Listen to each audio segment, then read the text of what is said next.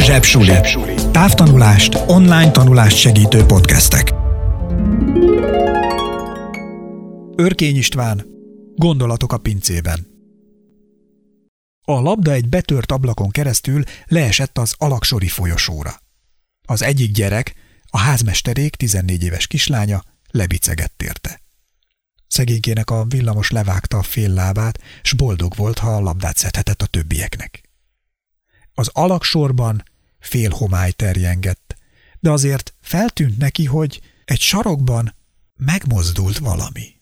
– Cicus! – szólt oda a falábú házmester kislány. – Hát te hogy kerülsz ide, kis cicám? – fölkapta a labdát, s ahogy csak tudott, elsietett vele.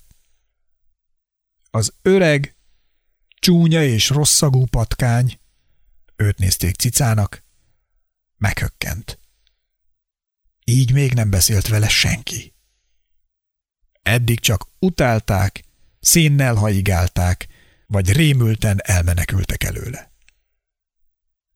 Most jutott eszébe először, hogy milyen más lett volna minden, ha történetesen cicának születik.